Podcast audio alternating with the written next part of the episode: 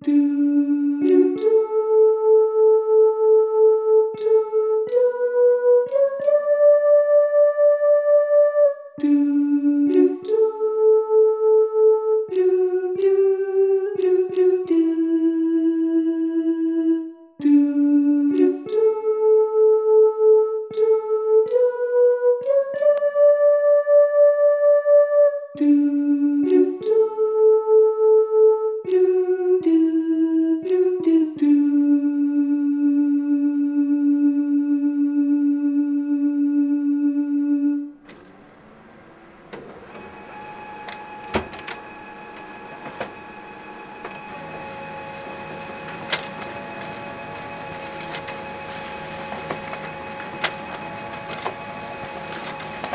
Deception. The CEO of Bondove Technologies, Diarmuid McDermott, sat in his office looking at some reports with grave concern. His second in command, the Chief Operating Officer, Bob Schwartz, sat before him anxiously. Every test, said Schwartz, has produced a similar fail rate, sir. How the hell can we make our launch date with these results? We can't. Diarmuid threw the reports on the table in anger and in disgust. It's clearly sabotage. Our systems are beyond breach, sir. Somewhere, somehow, we've been infiltrated. Find out. Turlough loitered at a street corner, hands in pockets. Two girls emerged out of an alleyway. They looked like a pair of hookers, but they happened to be some supremely talented computer technologists. They handed him a package. Then Cleona and Siobhan quickly skipped away. Turlough looked around to make sure the coast was clear, and then swiftly jumped in his car. But across the street, a group of shady looking characters watched him from a beat up old van. That's him, said Jimmy. That's the scumbag who's been hawking us fool's gold. Sergeant Crowley sweated profusely as he tried to look at the pale body of Peter. Shall I cover him up? asked Dr. Winterman. Please do, said Crowley.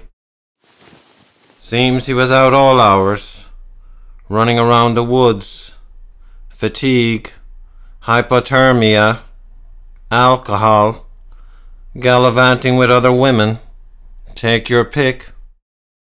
Nothing suspicious? asked Crowley. Before Winterman could answer, Deirdra burst in the door. Who let that awful woman in? snapped the doctor.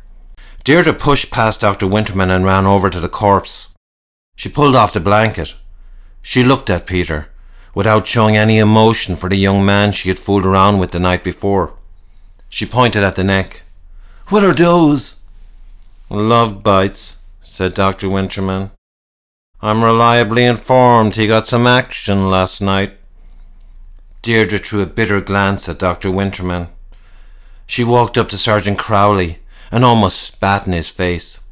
What kind of useless excuse for a policeman are you? Sergeant Crowley backed away timidly. She then studied the ever so cool Dr. Winterman once more, throwing him another fierce look. She pulled something from a bag. It was a stake, and she pointed it at his face. Sergeant Crowley looked on aghast. When he saw the awfulness of the medieval weapon, he backed away further. What are you? laughed Dr. Winterman. Spawn of Peter Cushing? I'm game, Doctor, dearest, she said. Is she? Maybe you should go to the video store and rent a Hammer Horror, said Dr. Winterman, and let the rest of us get on with life in the real world. Deirdra smiled wickedly and turned towards the door. The doctor turned towards the sergeant as if to say, you really ought to run these clowns out of town. But the only thing going on inside the young guard's head was some planning for his own exit strategy. Crowley let a few moments pass. Then he left too, looking ever so sickly. When they had both departed, Winterman pulled his own stake out of his white coat. As he did so, he muttered to himself and imitated Deirdra. I'm game, is she? But when he turned around, there was no corpse on the table. Great. That is just bloody great. He looked around, he looked everywhere, but there was no sign of the corpse. Peter, Where the hell are you?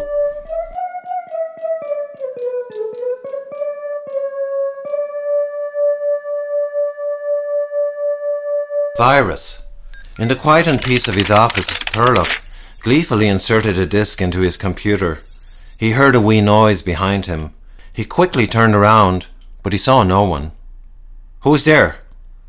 There was no answer.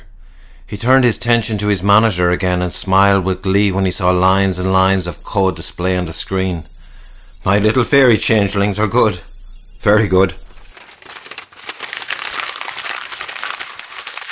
Diarmid studied a printout of pages and pages of mesmerizing computer code.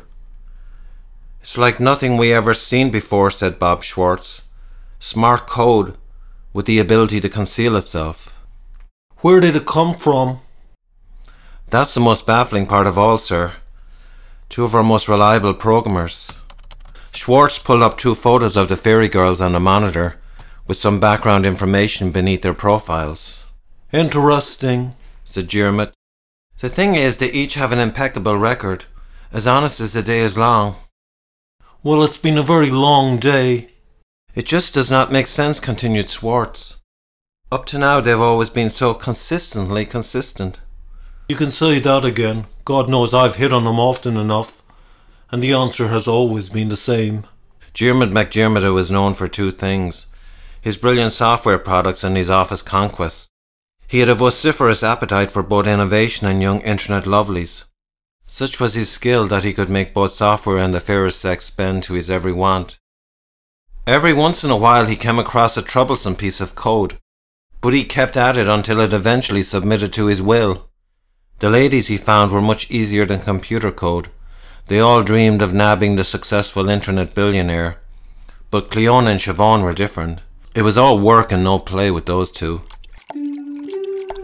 Later that night, Diarmid MacDiarmid shared a hot tub in his luxurious home with his two programmers. They all drank champagne, and Diarmid raised his glass. To my killer op and my killer babes. The two fairy maidens gently moved over to him, and he grabbed one in each arm as they frolicked about in the suds. I couldn't have done it without my two best programmers ever. You've always been consistently consistent in everything you've done. We are firm believers in the laws of consistency, laughed Siobhan. They each stroked his chest and kissed him playfully.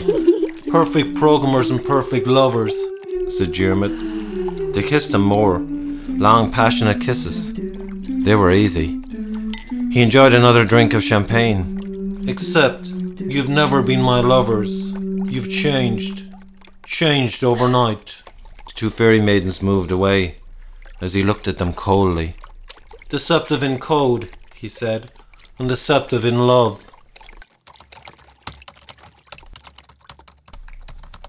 It was empty now inside the Otherworld Technologies building, except for the lone man in his office greedily savouring the stolen code. Now I'll crush you, Diarmid. Crush you, laughed Turlough. But behind Turlough some shadows began to creep. You thieving scumbag! The first blow dazed him. He still had enough presence of mind to turn around and see Jimmy the pawnbroker and his bunch of heavies. Before Turlough could as much as gasp, Jimmy swung a hurley stick and connected with his head. He continued to beat the living daylights out of Turlough while the group of thugs set about smashing every computer in the office. It was well into the early hours of the morning before Turlough recovered from his unconscious state. He pulled himself to his feet and looked around to see every computer and storage unit destroyed.